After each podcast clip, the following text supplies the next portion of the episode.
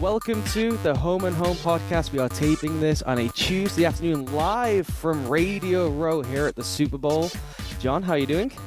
I'm good. There's always the weird time of year, Ollie, where it's like I am, uh, you know, knee deep in draft stuff. You know, I jump into it pretty much, pretty much when the playoffs start. But then as teams whittle out of the playoffs and there's less games, it's even easier for me to dive deeper into draft stuff. And there's less preview and wrap up NFL stuff to do. And then you've got the two week break before the Super Bowl, and so I'm all in draft stuff. And then I'm like, oh wait, Super Bowl's this week. yeah. So it's always like this pulling myself out of there. You're there. You've been able to be there in Arizona, which is pretty fun. Uh, coming over. I know you're a little jet lagged, but you're gonna power through this pod, man. I believe in you.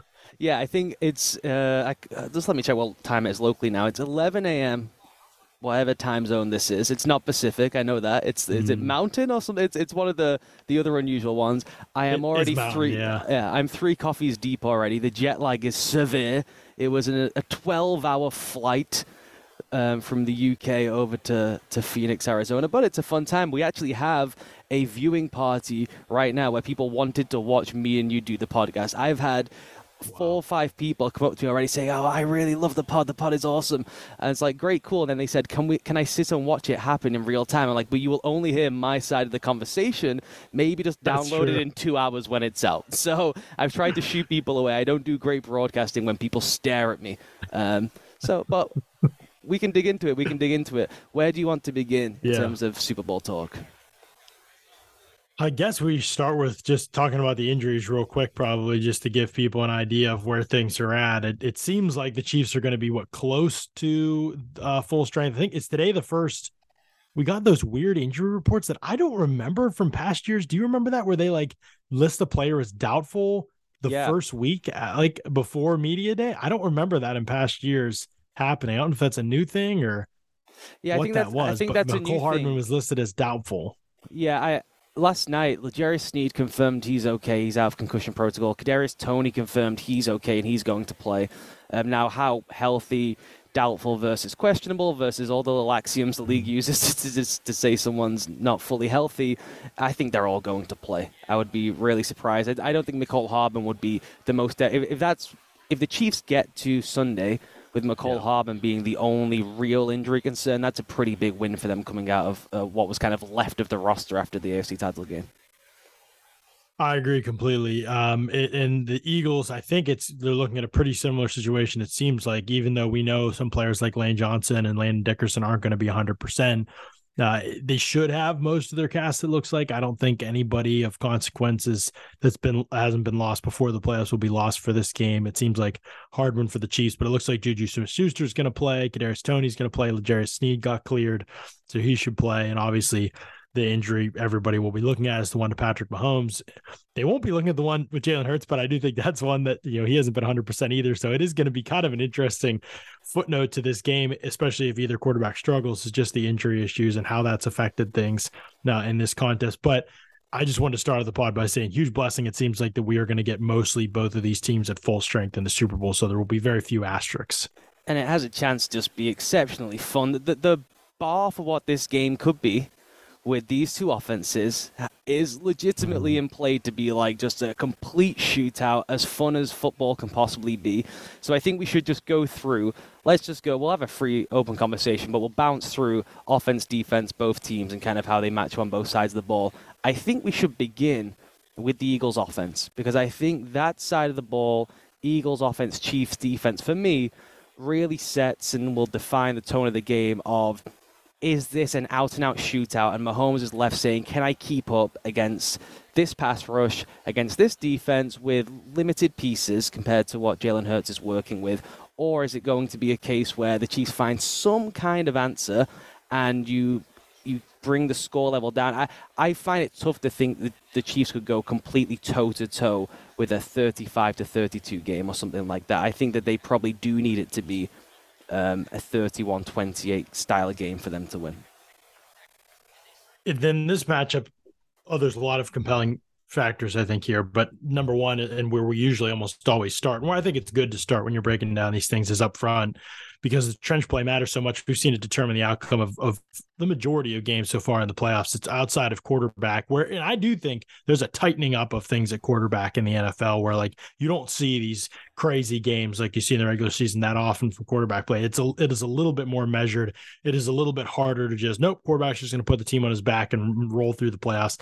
Teams are too good, the coaches are too good, the schemes are too good. You usually need a little more components than that uh, to be able to go all the way here. And you've got in this situation a, a, a offensive line in Philadelphia that is probably the best in football. I, they really don't have a weak link, and that's one of the the best aspects of them. I think you know Lane Johnson's probably their best player, maybe Jason Kelce, but they really don't have anybody that's exploitable. And I've often said that it's great to have high end players in the offensive line, but the best thing about an offensive line is when you have no weakness. Like if everybody's just rock solid to good, you know, that's better than having two great players, in my opinion, and then two, you know, two bad players or two players that are below average or average, you know, and so, and I don't even think like the way that Isaac Seumalo has impressed and has progressed throughout his career, the way that Landon Dickerson has made the leap in his second season, Jordan Mailata, obviously one of the, even though he started the season maybe not having his best year, one of the probably cooler stories in the NFL in terms of progress made by a player in short amount of time, developmental uh, pieces have been unbelievable. And then obviously Kelce and Lane Johnson both should be future Hall of Famers. So you have five studs up front, and the depth is good as well. And then when you talk about tight ends being able to block and they're capable there, and there seems like there's a lot that Philadelphia has at their disposal just in terms of pure player ability to be able to handle whatever's thrown at them. Now, the Eagles probably have the best scheme uh, probably the sorry probably the best group of pass rushers th- uh, that we've seen like in in this game but the chiefs have the best player in chris jones. So where do the chiefs deploy chris jones? How do they deploy him? How often do they deploy him in z- different spots is going to be key where they could attack a ton of weaknesses in cincinnati that isn't necessarily the case. So it their usage of Chris Jones in this game, I think, as a guy who we talked about last week, can move around a lot, has played on the edge in the past. Actually, was a full time defensive end, and he has played reps out there. That is going to be one of the like underlying storylines of the game that I'm fascinated to look at. Yeah, I want to get into Chris Jones in a bit more detail in just a little bit. I, I want to start macro with the point you made there about the Eagles' offensive line and just the general structure of what the Eagles do on offense. Because the thing for me, I, I went through almost all the Eagles tape uh, on that flight, Jon, that 12 hour flight I mentioned before. That was what I did. As I said, I watched all the Eagles tape. Um, I have a problem. Um, and the thing that just kept jumping out to me is when you face this Eagles offense, which just their base concept, if you just said describe in the macro what is the Eagles offense, you would say it's just a spread option zone offense, right? Now they do a ton of mm. other stuff too. But just in kind of the general abstract sense of things, the the concern with them is the zone option plus the RPO, right? And when you face them, you come away thinking, well, the correct solutions to that, those base concepts, if you just took the generic zone option, the generic read option, right? Five blockers, read the end, and you either give the dive or you keep the ball. Putting in the solutions to stop that stuff schematically, they have all the counters to wreck what would be the base construct, right? So when you face a traditional zone option team, you would say you want to close the B gap bubbles, which is where all those plays are designed to attack, is the B gaps. Mm-hmm. So you either put the bare front in right with the three guys, or you run kind of hybridized front, which is what most teams have done this season. Is let's have one front to one side and then one front to another side, and they play with a two eye, essentially a, a shaded uh, tackle. But when you do that against the Eagles, because they have these special players up front and they have the ability that very, very few teams at this level have, which is they can pull all five guys. So every single thing is in play, and their gap scheme concepts off the option are pretty much unlike what anyone else but Creed Humphrey can run because their center is the best mover in the league. So you put the two I in to say, we are going to solve the structural issue of facing the Eagles, right? And then Landon Dixon just pins you and they fold Jason Kelce outside. And then even at the second level, where you would say to slow down the read option, you run a scrape exchange, right? The perimeter linebacker dive bombs inside, and the inside linebacker folds around to take the to become the end man on the line of scrimmage and fill that gap, so that you muddy the read of the read option. Essentially, you give the read, you know, you give the keep read to the quarterback, and then all of a sudden there's a looper coming around to, to close him down. When they're able to pull a move guys in space, particularly Kelce, where they will fold him inside one gap, right, or they'll fold them all the way to the end of the line of scrimmage there's just no stopping that. And that is why mm-hmm. I've said this to you time and time again, but they schematically have, I reckon, 10 concepts that are unstoppable because there's only so much you can do X's and O's wise to, to kind of fit up against those concepts, particularly in the run game, particularly when you layer on the horizontal RPO and the vertical RPO. And there's just no solutions to those those designs unless you can just wreck shop, which leads us again to that Chris Jones point. How do you think the Eagles will attack Chris Jones? Because they did some pretty interesting stuff against Nick Bosa. And what does Spags have to do to prepare for the fact that they can just freeze him out of the game, right? Some of their freeze option stuff, just leave him unblocked, make him doubt in his mind. They did that against Micah Parsons really effectively in both matchups, which was just make him stand there and pat his feet. It's all well and good having the guy who's going to wreck shop, but on one play, we'll freeze him and read him and say, you just pat your feet, big man, and you're not involved in the play. And the next one, you make it look like he's frozen. This is what they did against Nick Bosa, and they would just crack him with a trap, right? They would just mm-hmm. fly yeah. anyone from the other side of the line of scrimmage, they, and they can pull center, guard, or tackle. And Bosa was going, am I being the read man right now? Because they can flop the read too in the option game. That's a big thing. They can read both sides. And then he would just get absolutely walloped by a trap coming across. So I, I think for the Chiefs, when you only have one super duper star up front, this is the problem with these guys is conceptually there's nothing you can do against them. And so you have that one player up front be the best player on the field as we spoke about last week. And then conceptually they can kind of sort of take one guy out. So the other guys are i think going to have to have uh, everyone like we did has, has, spoken about jones has to have an mvp type performance. And I, I still agree with that. I think he has to have two or three massive plays. But the more i watch the film i'm like well they can just kind of freeze him out for 60% of the mm-hmm. snaps, probably. And so those other guys now really have to come to the party. And that's the interesting thing about Chris Jones is that he is as dominant as he is, as an upfield penetrating type of player there there is still this i wouldn't eh, it's maybe harsh to call it weakness but like there is this aspect of his tape when you watch him that's like oh you could still use that aggressiveness against him at times and nobody will do that better than philly i believe especially when he comes to, to being able to trap him or wham him things like that and i think he is obviously a load when it comes to pass rush situations but as you said you know this is a team that ha- will what they'll try to do i think more than anything is that option game and get you thinking. And if there's one thing you want to do against Chris Jones, and this isn't meant to be disrespectful to him at all, but he is a wants to play fast, aggressive, get upfield, not have to read it, but just attack it type of player. And Philly is going to make you think. They just are. They're going to make you think up front. And it's going to be, it's going to slow down a little bit of what he's able to do, I think. I think it's going to slow it down enough that if the quarterback is able to execute, I don't think Chris Jones is going to be deciding this game unless the game gets out of hand on the other side and they're chasing a lead or something like that. Long as the game is manageable and the Eagles are able to run their offense and not get away from what they want to do, pl- game plan wise, scheme wise, I think they're going to be able to handle him much better than other teams have. And so, like you, I don't worry necessarily about one guy being able to blow up what Philly's done. This offense has been pretty foolproof all season long. We've talked about that at length. Um, and the other aspect of this that's interesting is Chris Jones is a is a fine run defender, but this that is not where he makes his money, you know, comparatively to other players. And there's times where he does even you know, good things in the run game, but it's not uh we're making tackles for loss behind the line of scrimmage, backdooring a zone scheme or things like that, and he can get in and make a splash play, but there isn't the down to down consistency that you'd see from some of the uh, like elite defensive tackles yeah. in the league, and he is obviously one of those as well. So if you wanted to attack him and take him out of a game and overwhelm him and, and get him off his game a little bit, starting by attacking him in the run game would be kind of a place that I would go to rather than trying to avoid him in that way. And you know Philly's going to come out in this game and they're going to try to establish the run.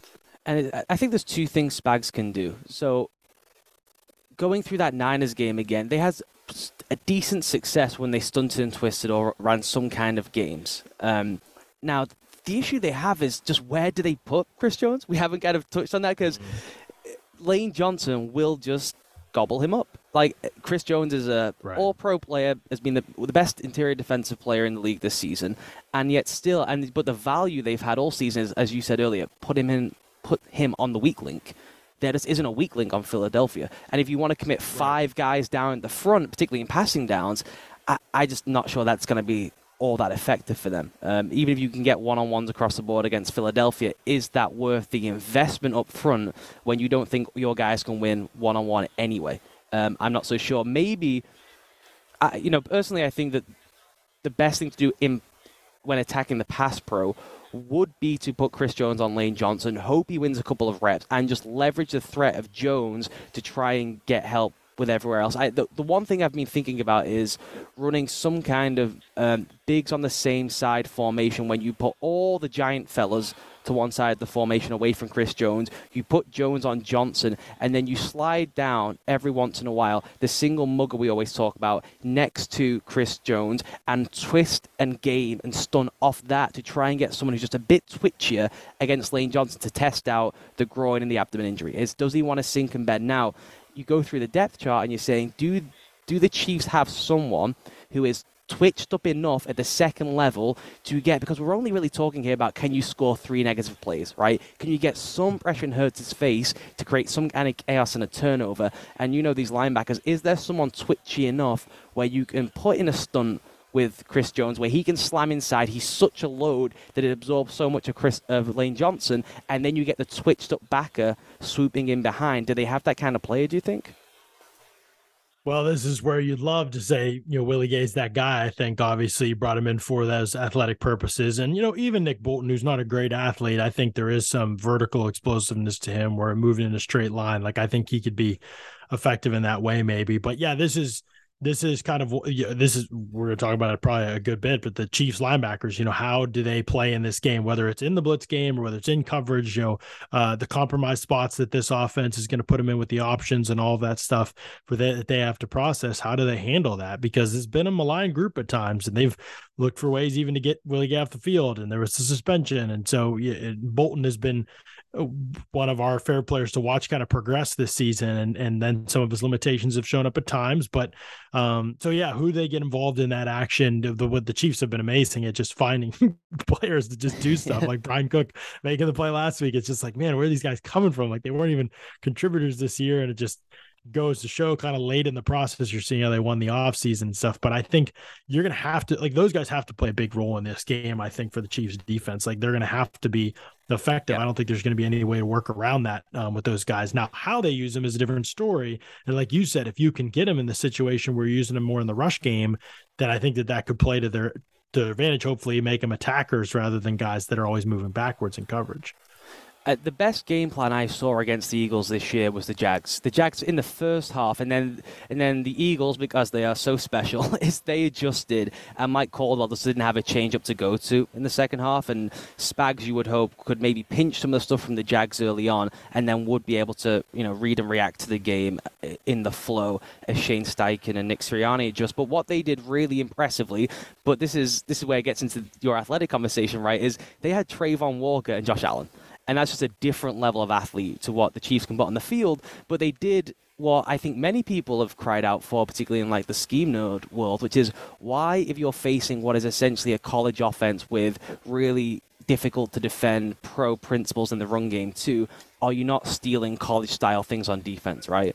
Um, something we've spoken about before is the apex cover down, where you put the overhang defender between the slot receiver and between the tackle. And what you're trying to do there with a box in, box out defender is muddy the read for the quarterback in the option game, right?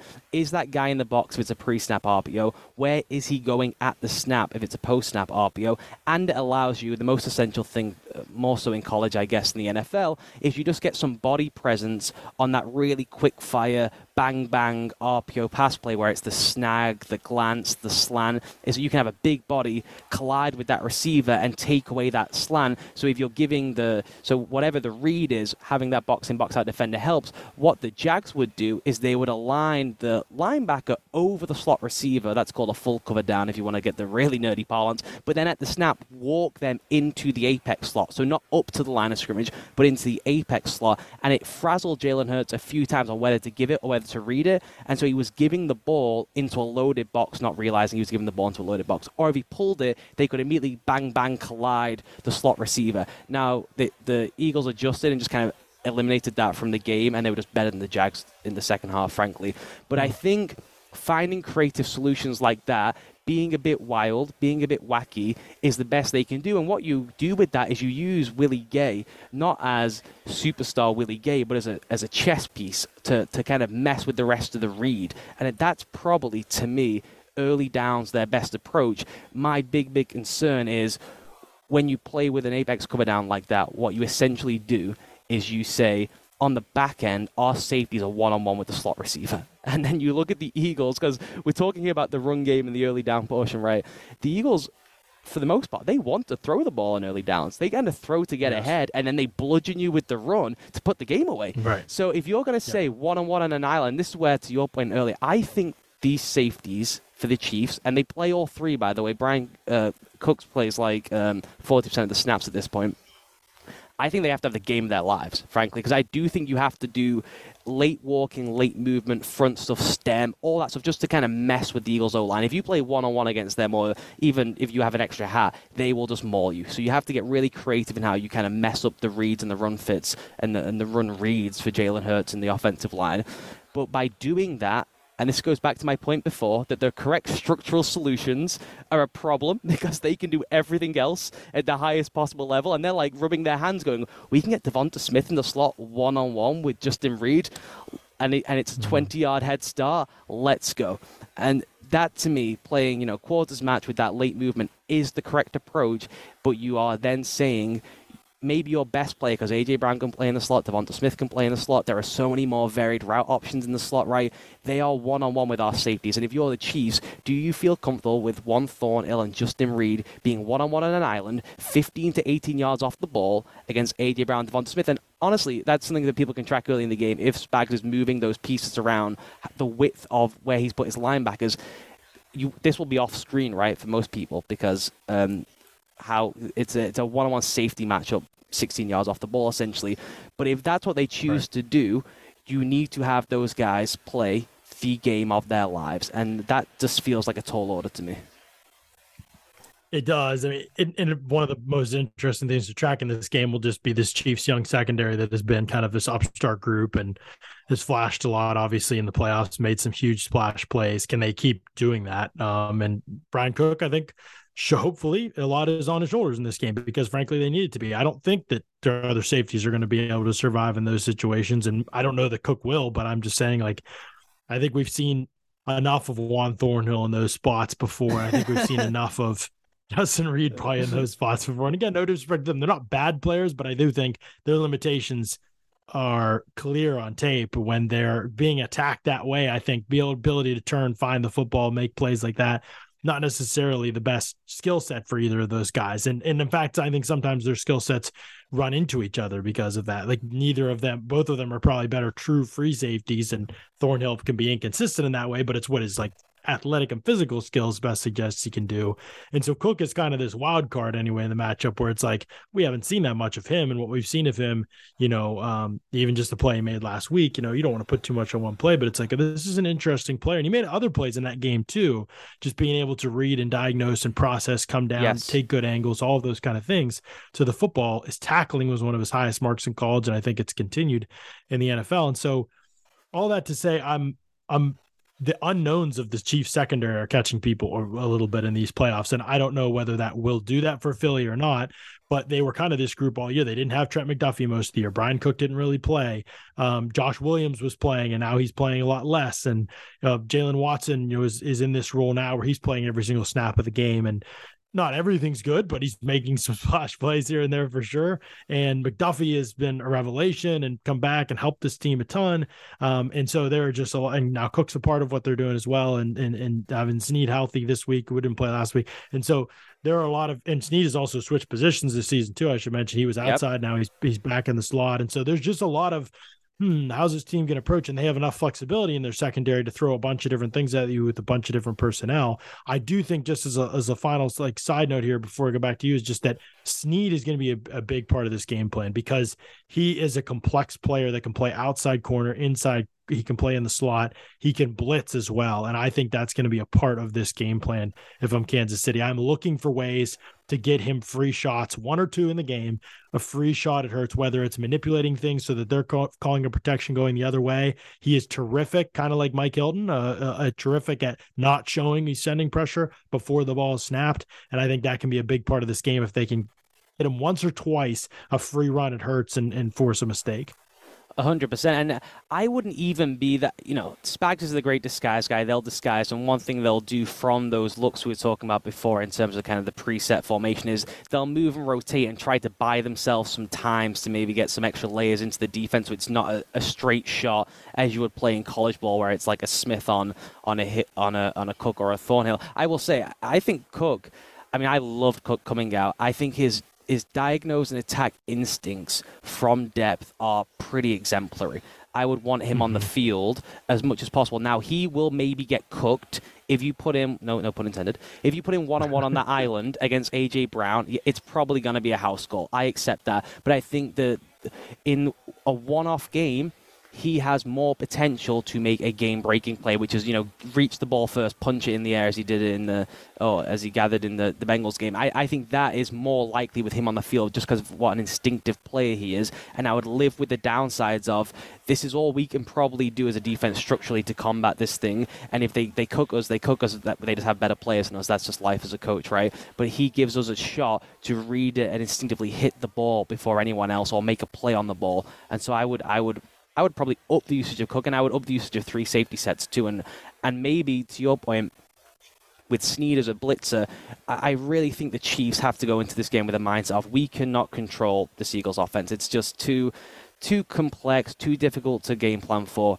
We need two turnovers. We need two to, or at least three possession steals, even if that includes an onside kick or something like that, right? That they need to steal possessions, and so they're going to have to get creative in the blitz game. And with Sneed, I wouldn't be as I don't think you need to even disguise the way that Mike Hilton does, where he's so special at lining up like he's not going to blitz and then come flying in from the slot.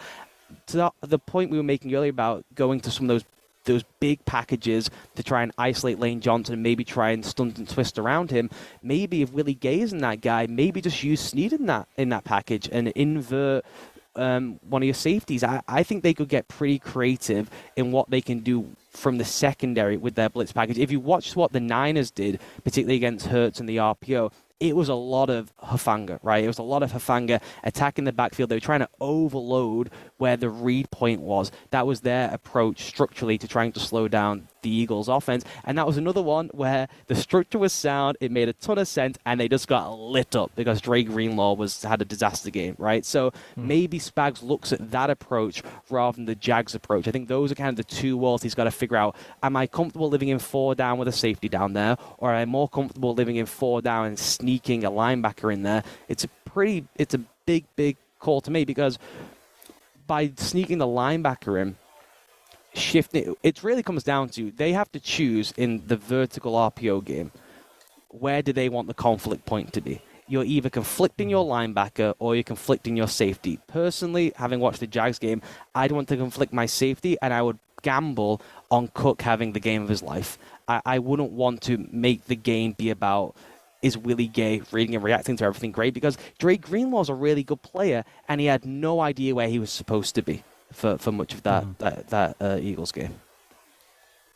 And you know, Bryan Cook played 27 snaps in the last game, and and and obviously you don't know how much will play in this one, but Thornhill played 66 and Reid played 65, and then there were 66 snaps defensively in the game. So they're playing some with three safeties um, and doing some of that stuff. And so we'll see how much if Cook plays more or less in, in, this game. You know that will be telling as well. But you know, 25 of the snaps that he's on the field for were were pass plays, and so he is there basically using him in that specialized uh, role, obviously, when in those past obvious situations or two minute drill, all those kind of things.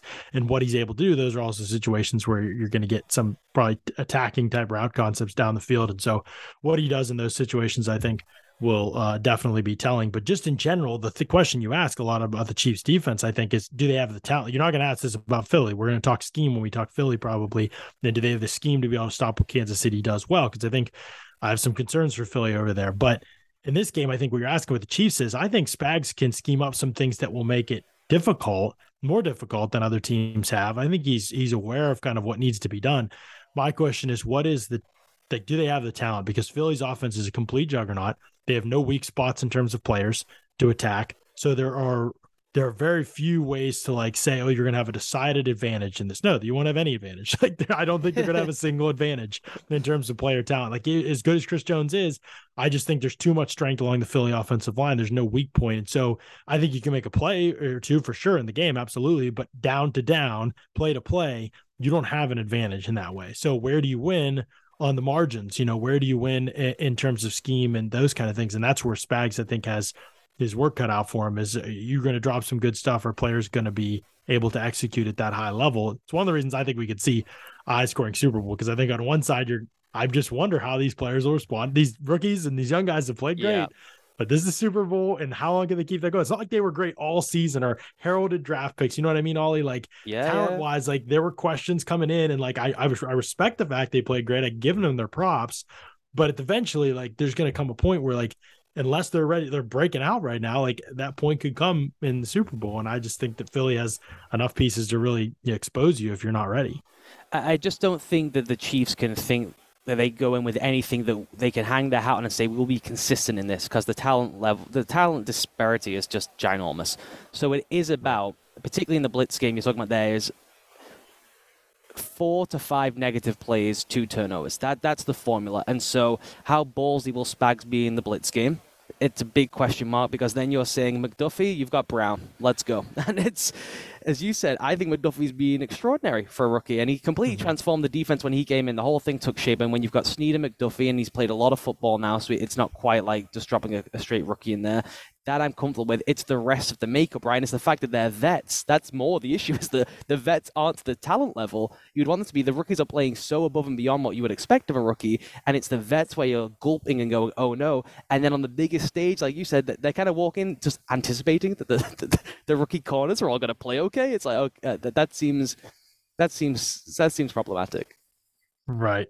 It's it's definitely problematic. And, and, and I think I don't I think just just to finish the Spags can only do so much in the disguise game. That is what I really believe because it doesn't matter how much you change the picture on the back end, which is what he's so special at, right? Get to the same shell, change the picture. He basically runs what all these teams run on offense, right? It's the same seven concepts. We dress them up a bunch of ways. Spags does that on defense, all the crazy rotations and all that kind of jazz. I just don't think it's going to matter that much against the Eagles because if you don't get pressure, it doesn't matter how much you change the picture.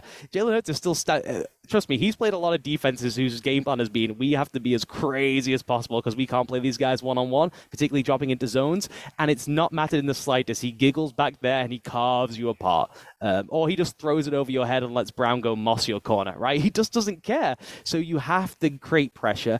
And if they cannot do it organically, he has to have five to six designer blitz pass that he is he is just selling out and saying this is a drive killing play you know after the first uh, first down completion, whatever it is, where he he knows that this has a shot to get home. We will get a free runner, and then we just have to bring him down. That that and or like you said, with, is there a concern with the injury? Can he can he drive it beyond the blitz if there's a concern with the injury? He seemed pretty fine doing against the Niners. He's had two weeks of recovery. He'll be shot to the gills with whatever they've got back there in, in the locker room. Which uh, you know, for this game, I'm all for because I want to see Jalen Hurts play really well in the Super Bowl. Um, I, it's going to come down to me to Spags having to not be concerned with the down to down of it all and creating four moments of magic and chaos, which is what he is the best at. And that's where it gets really mm-hmm. exciting. Is I'm sure, having watched all that, I'm going, how on earth do you game plan against this? He's going to do something. I'm going to throw my hands up in the air and go, hey, he knows because that's why he's Spags. That's why I'm sat on the podcast at Radio Row, and that's why he's putting another ring on his finger. Yeah. Well, I think if you're Kansas City and you win this game, let's just say even just on the defensive side of the ball, if you're effective in this game on the defensive side of the ball, and this may be oversimplifying it, but it's I think it's because you found a way to impact the quarterback, and I don't think you're going to do that winning one-on-one battles up front. So you've got to find a way to impact and limit the quarterback. You know, obviously rushing wise, Hurts is going to get his to a degree, but and this isn't meant to be disrespectful to Hurts, who I've heralded on the spot said he's been great, but the reality is like you, he hasn't had to do much for this team to get here in the playoffs. That's not a knock on him. It's just the reality of how dominant the team has been and how bad some of the teams they've played have been too. It's been a combination of both those things with the 49ers, you know, obviously losing Purdy and you know the Giants being you know the Giants are fine, but not a huge challenge for them. So just as not much has been on her shoulders. And if you are the Chiefs defense, I think your number one priority in this game is trying to put a lot more on his shoulders and not let things get out of hand before he's had a chance. Can will he be the hero? Will he consistently make the right? Will he consistently get the ball out on time, or will he try to play hero ball at times? If you if you um, are sending pressure at him, what is what is his response to that? And I, again, I don't think it's going to be winning one on one up front every single time. You mentioned um, Mike Caldwell and Caldwell coming from the, the Bowles tree, obviously there in, in Jacksonville, and Bowles drawing up consistently good game plans against Jalen Hurts. They've limited him in the two times they've played him, two of his worst outings as a pro. And I know obviously he's made a big leap this year, and they didn't play no, the Bucs this season, and so there's I'm not necessarily saying that it still holds water for him, but I'm saying Bowles has gone after him. He's made yep. him uncomfortable. He sent blitzes for every angle you can do. He's mugged things up. He's, you know, again, he's complicated the picture for him post snap, especially, and made him make quick decisions. And that's been what's thrown her off a little bit. And I think that if you're going to be effective in to going to do that, just be like, oh, we got four guys, we're going to win that way. You'd love to be able to do it that way not going to happen that way for them. They've got to find ways to do it schematically. All right, then let's move to the other side of the ball. Um, it's a it's a slightly murkier outlook because the Eagles have had by some distance the best statistical season of any defense in the NFL. You look at them being first in adjusted sack rate, right? We say everyone always says Super Bowl comes down to who gets the most pressure, as you said, who makes a quarterback uncomfortable, and traditionally is who gets home with a four man rush. If you just look at those figures every season, the best team with a four man rush and adjusted sack rate, you pretty much have your Super Bowl champion, right? And the Eagles are first by a long shot in that metric, right? 11.2% adjusted sack rate. And the second place in the league was 8.9%. So they are just outpacing everyone in terms of dropping the quarterback. But then you look at who they've played and you start saying, well, they've not played anyone like Patrick Mahomes. And the big, big thing with Mahomes always is he is just totally immune to pressure.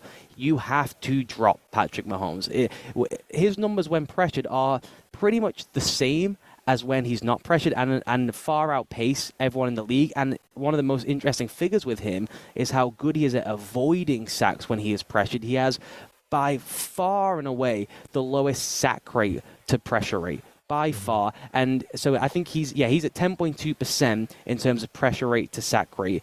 Uh, the next closest 12%, and those are guys who stink and throw the ball away. And then if you go to any of the quarterbacks who are actually good in the league, it's about 15%. It's about 15% is like a really, really good figure because guys like Herbert, they want to hold on to the ball so they get pressured and they get rid of it before they're sacked. Mm-hmm. Mahomes is down at 10%. So you have to, have to, have to sack him. I think he's only been sacked on um, six times when he's been blitzed this season. So even when you scheme up free runners or you say, we are sending everyone, this is the game plan. We know, uh, you know, we listen to the Home and Home podcast. We got to drop the guy. Uh, we send all the pressure, and it's like we just can't we can't sack the guy. And if we pressure him, it's meaningless. So that for me, for Philly, is the game plan. Is is dropping guys in coverage the way the Bengals have done the last couple of years. Is Jonathan Gannon going to be principle led and say I'm passive on the back end, and I'm going to trust these four guys, whoever I rotate rotate in there, to go wreck shop, or Will he, as we said the other week, you know, maybe drop an edible, uh, take a tab of acid, get a little bit funky because uh, they've not played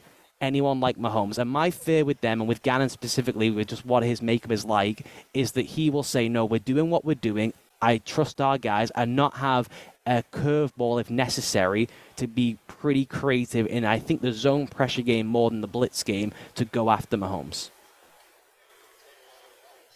Absolutely. I completely agree. I think that is where the game is. I don't even say won or lost because I'm not sure that it's a losing strategy by Jonathan Gannon if he decides to do this because he is so good up front and they have blitzed a little bit more this year. He's been a little bit more creative, but it is not overwhelmingly he is let's get the I mean, he's like we talk about the bottom of the league in terms of talent. Obviously, one of the best defensive players in the league, and Chris Jones, but they are closer to that in terms of game changing talents. And the Eagles have just studs everywhere, basically. And so it is. Yeah, I think that is one of the key, especially at the key positions, right? Corner and defensive line. Like a lot of these positions, you can get by with other guys, you know, guys with certain skill sets at the other positions, but those positions really matter. And they have game changers at those positions. And so because of that, he has been able to be more playing with what he's done and win football games. I don't think that means that I'm not trying to like condemn him necessarily as a coordinator or anything like that. I'm just saying that is he's been able to be successful that way. And oh, let's be honest, they have not faced a lot of the best quarterbacks in the league during this run this season. Like they haven't. And so this is a totally different test than Brock Purdy and Josh Johnson and Daniel Jones. Like it just is. And, and I know they have played other games than that this season, but th- th- I mean, this is just next level type of stuff. And when they played some of the, in the few games they have played some of the top quarterbacks in the league, those have not necessarily been their best games defensively. They have been cooked up a little bit in some of those games, to be honest with you. And what's so interesting about this matchup to me, and this ties in, I think, with what you're saying, is that the Eagles basically want to force you to be very clean in your approach offensively, right? They're not going to give you big plays down the field. They're going to play two high safeties. They're going to rush four. They're going to be pay, they're going to wait. They're going to wait. They're going to wait. You're going to make your mistake. They're going to get their sack. They're going to put you in a long down and distance. They're going to come after you and and get to you on the long down and distance. You can't convert against those because their talent's too good on the back end. They don't make mistakes and all of these kind of things.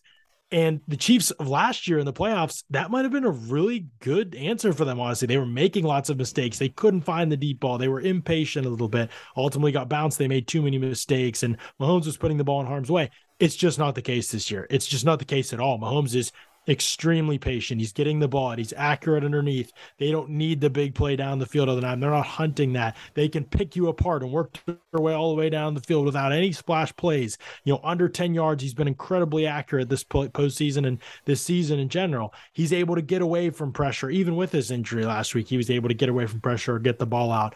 There's just way more answers for the Chiefs than there have been in the past. So I'm worried about getting his group because I think he's going to do exactly what you said. I think he's going to come out and say, our guys are better than their guys. We're going to go after him with four, and we're going to drop numbers into coverage, take away the big plays, and we're going to force you to go the whole length of the field without making mistakes, without us getting your quarterback and all that kind. Of. And Mahomes has not had a turnover worthy play in the playoffs. Like he has just been cleaner, smarter, quicker, more efficient, accurate than last year. And I think that those are all things that I would be pretty worried about if I were an Eagles guy. I agree with you. You know, the thing they they preach to your point is perfection, patience, and playmakers. That's like the three things that they hark on about, which is force them to be perfect, force them to be patient, and then bet on your playmakers in space. Um, and that's great. And you can win a whole ton of games like that. And they've won a ton of games, and they could be overwhelming, and they might be overwhelming. You know, if they just blanket that receiving corps of the Chiefs outside of Kelce, then yeah, that could well work for them.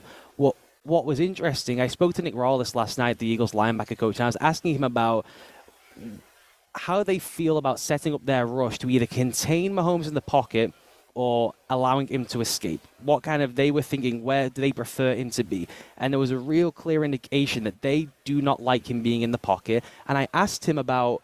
Um, you know, some of the odd mirror stuff that I've written about before, which is these flush concepts where you set your rush to flush the quarterback. If you're terrified, as everyone is, of the quarterback breaking the pocket and going and making a play, the best thing you can do is set your rush so you know where he's escaping. You give him the alley, and then you just corral to that alley because you know where he's breaking the pocket to.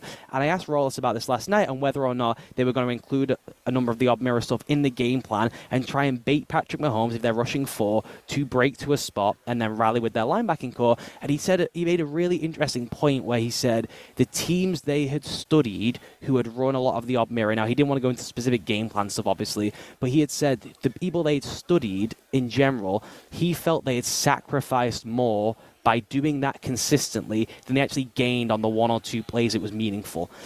Which to me indicated they think that he is more dangerous now, standing in there, getting to three to four to five. Because if you look at their route distribution this season, you know, Kelce has had the, the one or two monster games where he gets 16, 17 targets, something crazy. But for the most part, uh, there was a great NFL Next Gen stat thing put out there where, you know, Tyreek used to subsume 30% of their air yardage share. Now it's down to 24% for the highest player. He is really, really distributing the ball and working really quickly. And so, I, from what they were saying last night, I, I think there's a world in which they do bring more heat early on. Because if they're not willing to say, let's set up some of the mirror stuff, we think that's a sacrifice. That's you saying that just playing with four and hoping for the best is a bit of a concern because we think if he stands in there, he might he might dice us. So I I don't know. I don't know. I have like you, you know, Nick Rallis is not the DC. It's not his game plan. I have the concerns with Gannon too. I just hope that they have um, you know, war gamed out for the idea that those guys don't win. Now, I think they will win. Now, the Chiefs line is really, really good too. They don't, you know, it's not the Eagles quite, but it's really, really good. Um, And, and so, but they have to be prepared for what do we do if he's just getting rid of it so quickly and you know Reid and Bieniemy are so good at springing guys open through play design. What if he's just tossing the ball to guys wide open seven yards down the field, and he's happy to play patient, perfect football because he can play patient, perfect football as he has done all this year. And when the, the yeah. playmaker part's there too, they have all the playmakers too, man. This is the Super Bowl. you know, they, they they've got a ton of playmakers as well. So I just hope that they have a willingness to bring some really, really creative stuff if it's not getting home with four, and they don't just stick dogmatically to this philosophy they've embraced. And that's if you're Philly, you're banking on to me more than well, maybe you are banking on Mahomes making a mistake or doing something like that. I don't think that's gonna that's as likely to happen.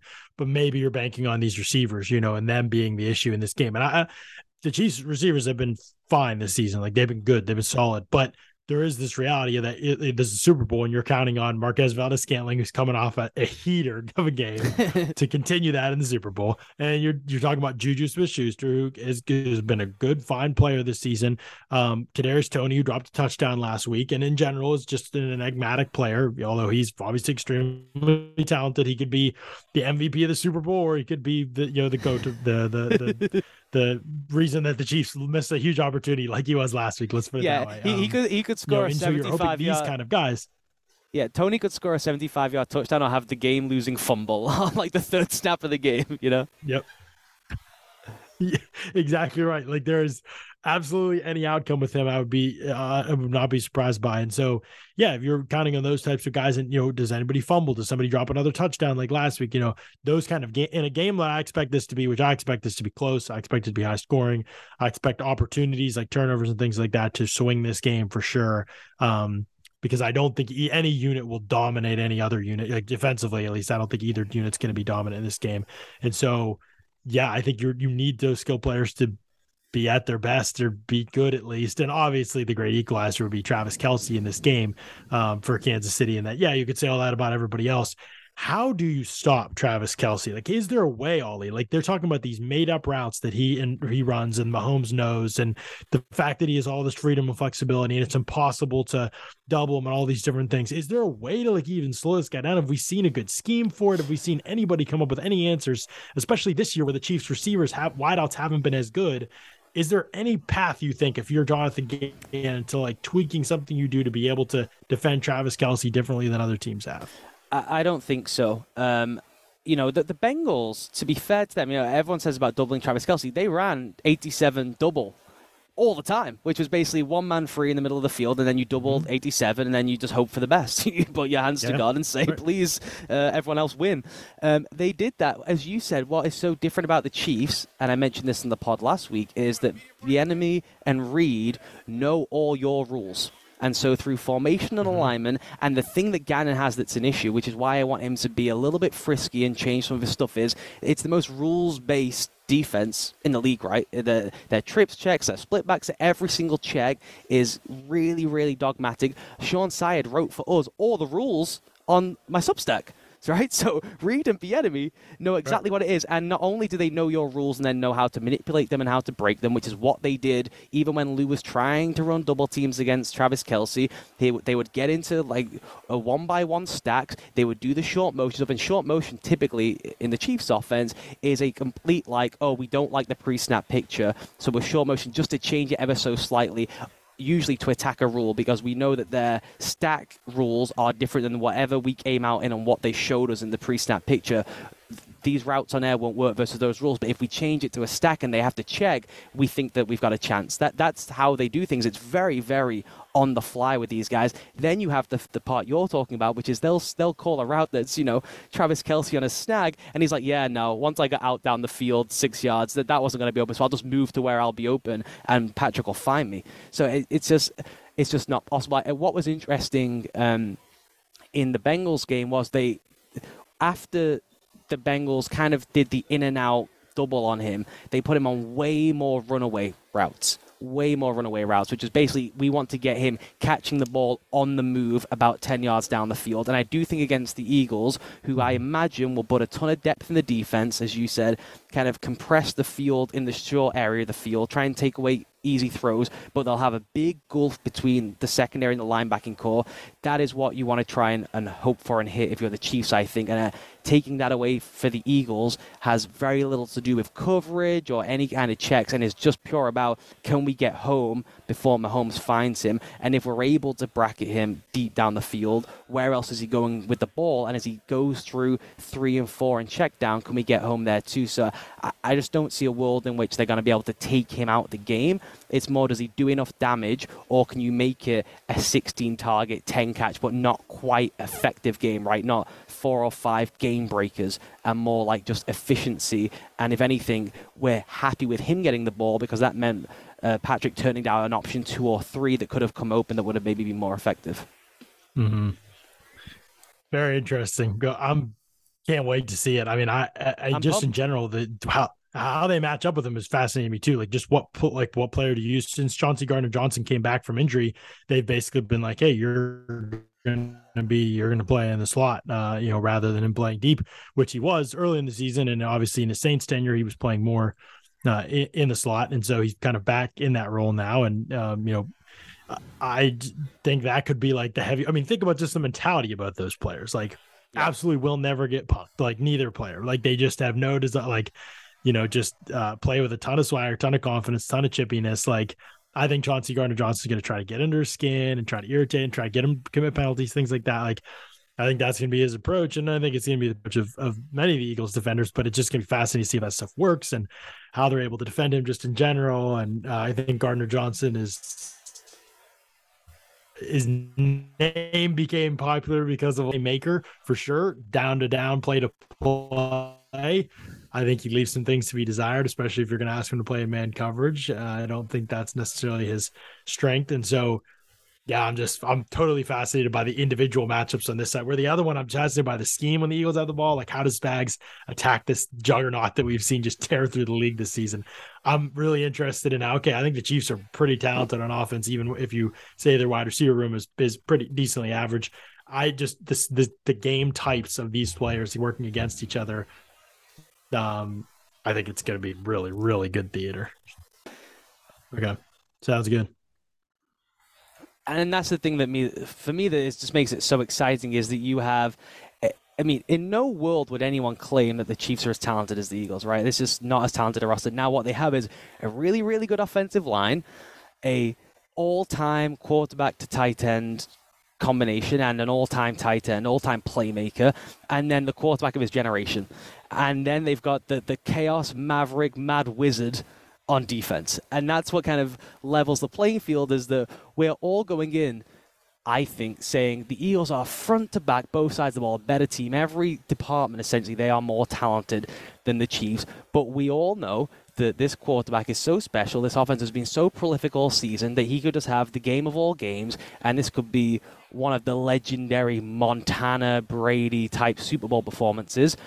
And it would be almost silly to bet against Patrick Mahomes. I still believe the Eagles are the better team, and I think that will win out. And I think not being able to have answers on defense, what the Eagles do, and the fact they can probably control the flow of the game more with what they do on offense is a decisive factor.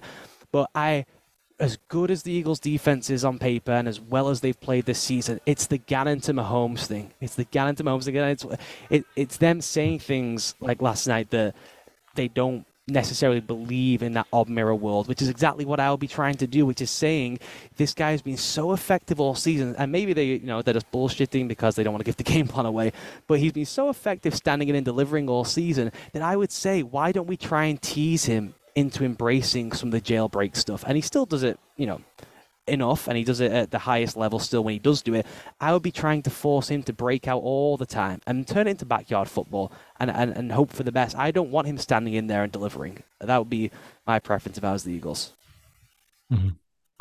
Yeah, yeah, I think points are, are well taken and well said. A couple just footnotes that I wanted to kind of add in this game, like yep. I, I don't know the two things I don't know we're talking that much about about. I think the the Chiefs' ability to run the football, their mo, even the Eagles, we said they, as much as they might run it, they pass set up the run. That's really what they do in, in, the game, and especially in early downs. And they're smart about when they do it. Both teams are smart about when they deploy the run. You they ever hear us griping about, oh, they're spamming the run on first down, things like that. They're smart about when they deploy the run, and they're effective when they deploy it. The Chiefs uh, were 10th this season in rush EPA, but on first down, when they did run the football, they were, I believe, second in the NFL in EPA per rush um, this season. So they have a good sense of when it's smart to run the ball on all downs, but especially on first down, which I think aids that ability to piece things together, right? If you are going to run the ball on first down, obviously they don't do it that much. Neither of these teams do, but when you do it, it has to be effective when you do it. And the Chiefs, both these teams have obviously found a way to do that. But I think the Eagles, everybody expects it. The Chiefs has kind of crept up on people. They've run the ball well, especially in the playoffs. Like Pacheco has been a difference maker for this team in a good way. And that's an interesting part of this. The other thing I'll say about the Chiefs offense, fourth down, they're amazing at it. They've converted like 81% of their fourth downs yeah. this season, but they've only gone for it like 11 times. It's like 27th in the NFL. They like hardly ever go on, oh, this is fourth and specifically three yards or less. They pass on nine of those 11 times. So they're putting the ball in Mahomes' hands. They're asking him to cook and, and create things. And oftentimes it is a schemed up play. Obviously, they're they love those shovel passes and things like that. But I think in this game, you're going to have to see Andy Reid. I trust Andy Reid more than any other coach in this game, but the game management situation stuff in a game that I expect the margins to be razor thin. How does he treat those situations? Is he going to be aggressive on fourth down, more aggressive than he's been this season, knowing that this is the Super Bowl? This is going to probably, I think, going to be an offensive battle. And you have the best quarterback in the league, Patrick Mahomes. Like, how are you going to treat that in those situations? Are you going to be aggressive and fourth and three yards or less? Because I think we know Sirianni will be. Now, maybe he goes away from his nature, but we go into this game confident that Sirianni will be looking for those edges and will be finding them in terms of his game management. If there's one thing I worry about with Andy Reid is how does he manage the game in those situations, whether it's red zone, 45 yard and in, opponent side of the field, fourth and three or less, fourth and five or less. Heck, like I don't care. Like this Patrick Mahomes we're talking about. I think he's got to be the more aggressive coach or as aggressive as a coach to give the Chiefs the chance to win.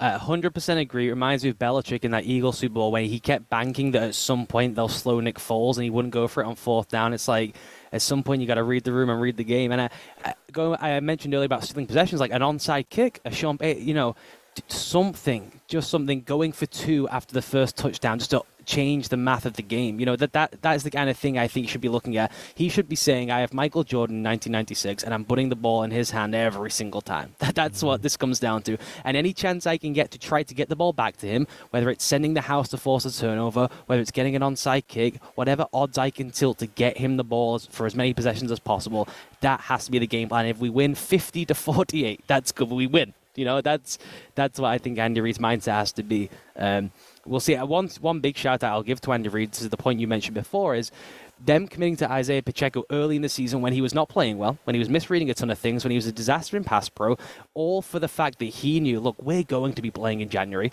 and we might see all the drop eight stuff the Bengals ran last year. And I believe in balance, in balance to really help the efficiency of Mahomes when he has to throw the ball rather than having him drop back 60 times a game. And it's paid off for them. As you said, first down run rate is through the roof. Now they face an Eagles defense who has struggled stopping the run all season. They've been pretty excellent, to be fair, since about week 12. I think they're seventh in EPA per play if you include the postseason.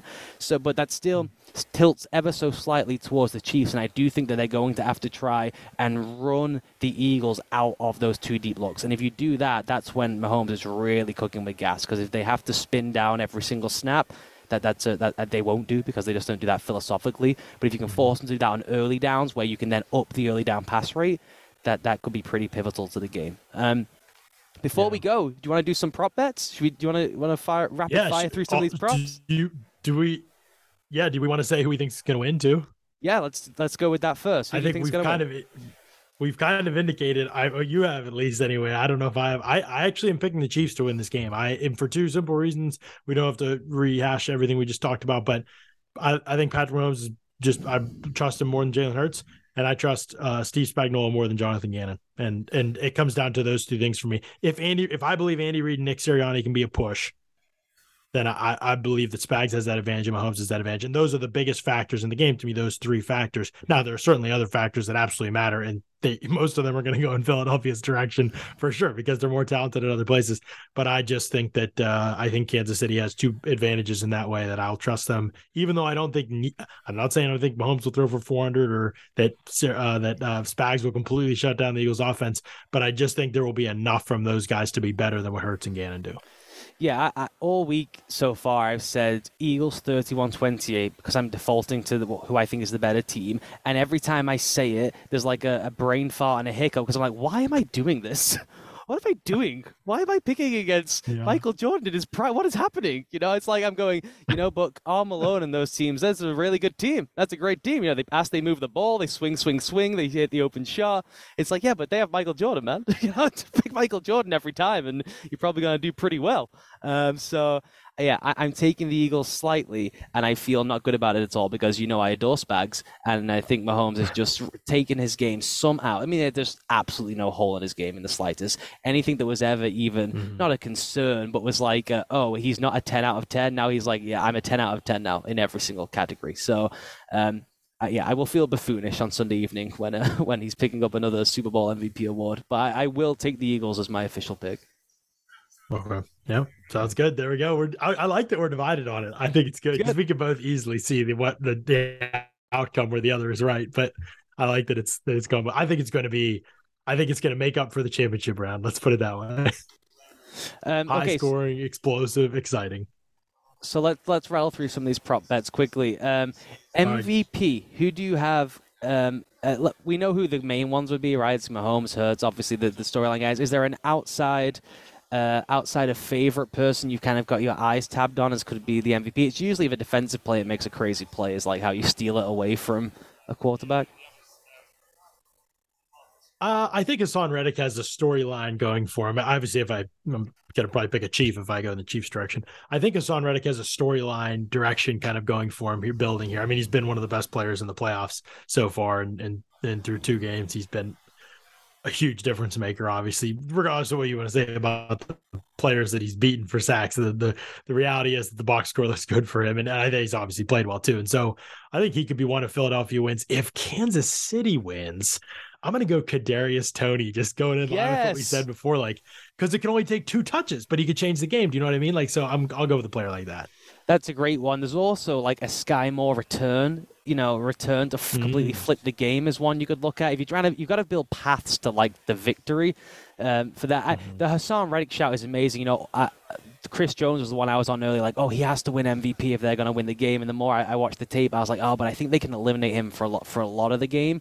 Though still, if he has two or three game-changing moments, then he, he could win it. But Aaron Donald didn't win it, and he was the most game-changing defensive player we've had in modern football in, in a Super Bowl. He literally right. won the game for them, and they didn't get the award. Um, so I think Reddick is a great shout because it would be if Mahomes didn't play great, maybe people would look at the defense, and you can already envisage the strip sack fumble to decide the game. Mm-hmm. I can mm-hmm. already see that in my head. So I think Reddick is an unbelievable shout um, to win Super Bowl MVP. If the, if you're in on the Eagles, obviously Hurts has the storyline, but what you're saying there is that they were able to stop Patrick Mahomes, and there has to be a moment when you stop Patrick Mahomes, and so I think Reddick is a is a great shout. Um, couple of other of the uh, there's a really fun one is you know there's always the over under on the national anthem people love that one mm-hmm. what what um yeah.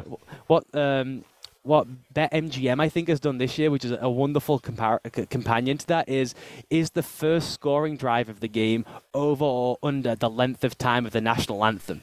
So you have to kind of oh do my. loads of maths in your head of okay. So I think the I think the national anthem is going to be like what two minutes, two seventeen. Who's going to get the ball first? Where the Chiefs would have to drive the length of the field. I'm going to go no on that one, but I think it's a, it's an intriguing thing to track. You got to get your stopwatch out for both the national anthem and then keep your stopwatch out for the opening drives. I think the opening drive will be longer. I think it'll result in a score, but I think it'll be longer than the national anthem. Okie doke. Okay, um, let's look through. Okay, here's a, another couple of ones for you. Let's do some quick football ones, then we'll do some non football ones. Will there be a successful two point conversion, Jon? Yes is plus 200. No is a heavy minus 275 favorite. I'll say no. I'm going to go Yes, because I think Sirianni is a crazy cap, and I think that on their opening score, he could Yeah. say, "Let's go for two now," and uh, and, and really flip Pro- this. yeah, probably the best two offenses in the NFL at, at those situations. I don't even know the numbers. I'm just just schematically in red zone packages, and I'm just thinking probably really effective in those situations. Definitely the two most terrifying. Like when they say they're going for, it, you're like, "Ah, shit, Mhm. we're not gonna stop this." Yeah, most receiving yards in the game. Most receiving yards in the game. The favorites are, of course, Kelce, AJ Brown, Devonta Smith, Dallas Goedert plus seven seven five is, is an interesting one. If you've got Toney on MVP, people, you got to double up and Correct, Toney on the receiving yards, right?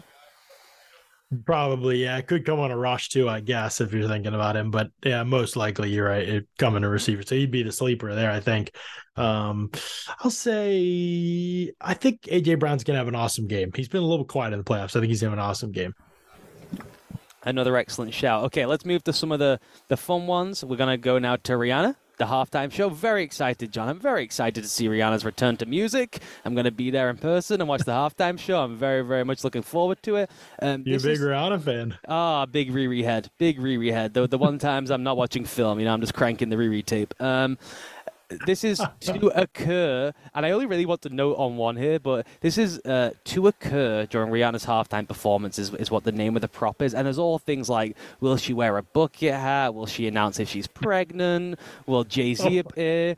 What, what stands out to me this is fascinating. This is one of those Vegas knows stuffs things, right? Vegas knows things. That's why their buildings are so tall. Rihanna to confirm that her lyrics were censored by the NFL is a minus 105 favorite.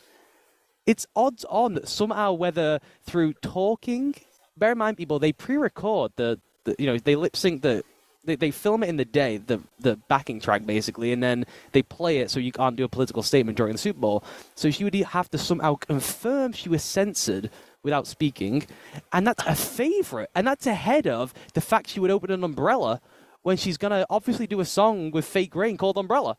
So I, Right. I prepare yourselves, people. Vegas knows stuff. I don't have a take on that, but that is I actually might. I usually don't even care to watch that. I don't just don't care at all. People like can't wait for halftime show. I usually just never watch. I don't care, but I might have to watch to see if that happens now. Well, yeah, if she does something wild, we could be have a delayed second half. So you're gonna have to keep you're gonna have to keep your eyes peeled on this one. It could change, the, flip the script like when Beyonce turned the lights out. Um, number of beers sold over under 120,000 beers sold at Super Bowl in uh, what is it, State Farm Stadium. And I will say, just to help you out, the capacity of State Farm Stadium is 63,000, which means you're looking at two beers per head. Lots of research went into the Home and Home podcast this week, Jon, as you can see. Uh, it's got to be over then, right? Like it has to be because I'm just. I mean, two per. Even if a lot of people in the stadium are drinking, there's gonna be so many people that go four or five, right? Unless they have cutoffs. I don't know if they've got. I'm just. Oh, I'm I- going over. You, you dare to tell the Eagles fans there's a cutoff? Are you kidding me? no chance. No chance. The only way you would go under here is that there's so much corporate seats, there's so much non-fan seats at the Super Bowl that it kind of messes with the metrics a little bit. If it was any other team but the Philadelphia Eagles, th- those guys will go 10, 11, 12 deep. There's a halftime show that puts 45 minutes sure. extra on the game, guys. So they, they, they are they are smashing the over on that one. Well, I think also maybe it plays the advantage, right? There's people there that are really don't care who wins, so they're just looking to have a good time, and maybe they're trying to throw back a few more extra. Plus, everybody who goes is affording insane tickets, so the price of beers being insane isn't going to matter to them at all. Like they're the people that are rolling in it. So I think I'm going over for sure. And there's also a world in which there's a blowout, and so you're just bored for you know the final Yeah. quarter, and it's like you know what, let's just go crank it until the end of the game. Um, okay, last one, last Yeah. one. The the famed, the famed. What color will the first liquid be poured on the game-winning coach? I will let you know that lime green yellow clubbed together is the favorite. Which I think indicates they think that the Eagles will win. Orange is the second favorite, and I have done my, my tape study, Jon, and I know that Andy Reid, whenever he wins big games, gets dunked in orange Gatorade. So if you are on the Chiefs, roll with orange. That is their their good luck charm during big Andy Reid Okay. games. You can also get purple. I was actually going to say orange, so that's perfect. Oh, there you go. You're going to see orange. So you can also get purple, red, and blue, but you're going with orange for, for Andy. Reid and the Chiefs. Yeah. Orange, yes, orange, orange. All right, then that'll do it for this edition. Wait, I have one. I have one oh, more. Go on. go on. I have one more. Uh, over under Ollie Connolly tweets during the Super Bowl. one and a one and a half. Wow, you you you can buy the hook. I like that. One and a half. I would have said that a, a, a point five. Will he tweet? well, I just think it's the Super Bowl. You're not like the halftime show even counts. Like all this stuff. You're not gonna have one take during. I'm just over under one and a half for the Super Bowl from the from the from the pregame from an hour pregame. Let's put it that way from an hour pregame until the end of the post game, like on field session. I, I, mean, just everybody's getting. To, I'm just wondering, is it going to be over or under? Yeah, I, I could tilt the Vegas scales on this one. You know, if Vegas really did their research, they would That's know that, that Ollie Connolly during games tweets like zero times. But if Spags is involved, it's like 45 right. tweets of just of just me like lathering myself in Spagsness. So yeah, Spags is going to have to do fun stuff to win the game, and so I will just be having a meltdown uh, online and in person watching what Spags does. I think I'm putting it over. I I believe you're going to pull out more than I think you're going to have two or more tweets during the Super Bowl. Yeah, you believe in, in me as a content creation machine. I'm sure that uh, you know now I work for this big media company. Someone will probably tap me on the back, the shadowy figure, and say, "Hey, man, you know, for the Super Bowl, could you please do some social engagement?" so uh, yeah, hey, I, if that happens, I'll take the win. All right, man. This was really fun. I cannot wait for this. This is gonna be this is gonna be a blast. Yes. I really, really believe that it's gonna be an all-time up and down score fest, which would just be the most fun. With one of the DCs doing something really cool, or a player just having an outrageous moment, a Reddick. Uh, you know what's great about this is to decide the game, as always in Super Bowls, the best players have to do something magical, and so it's I'm I'm really, really looking forward to it. Yeah, I can't wait. I think it's going to be everything we hoped that the last two games would be and more.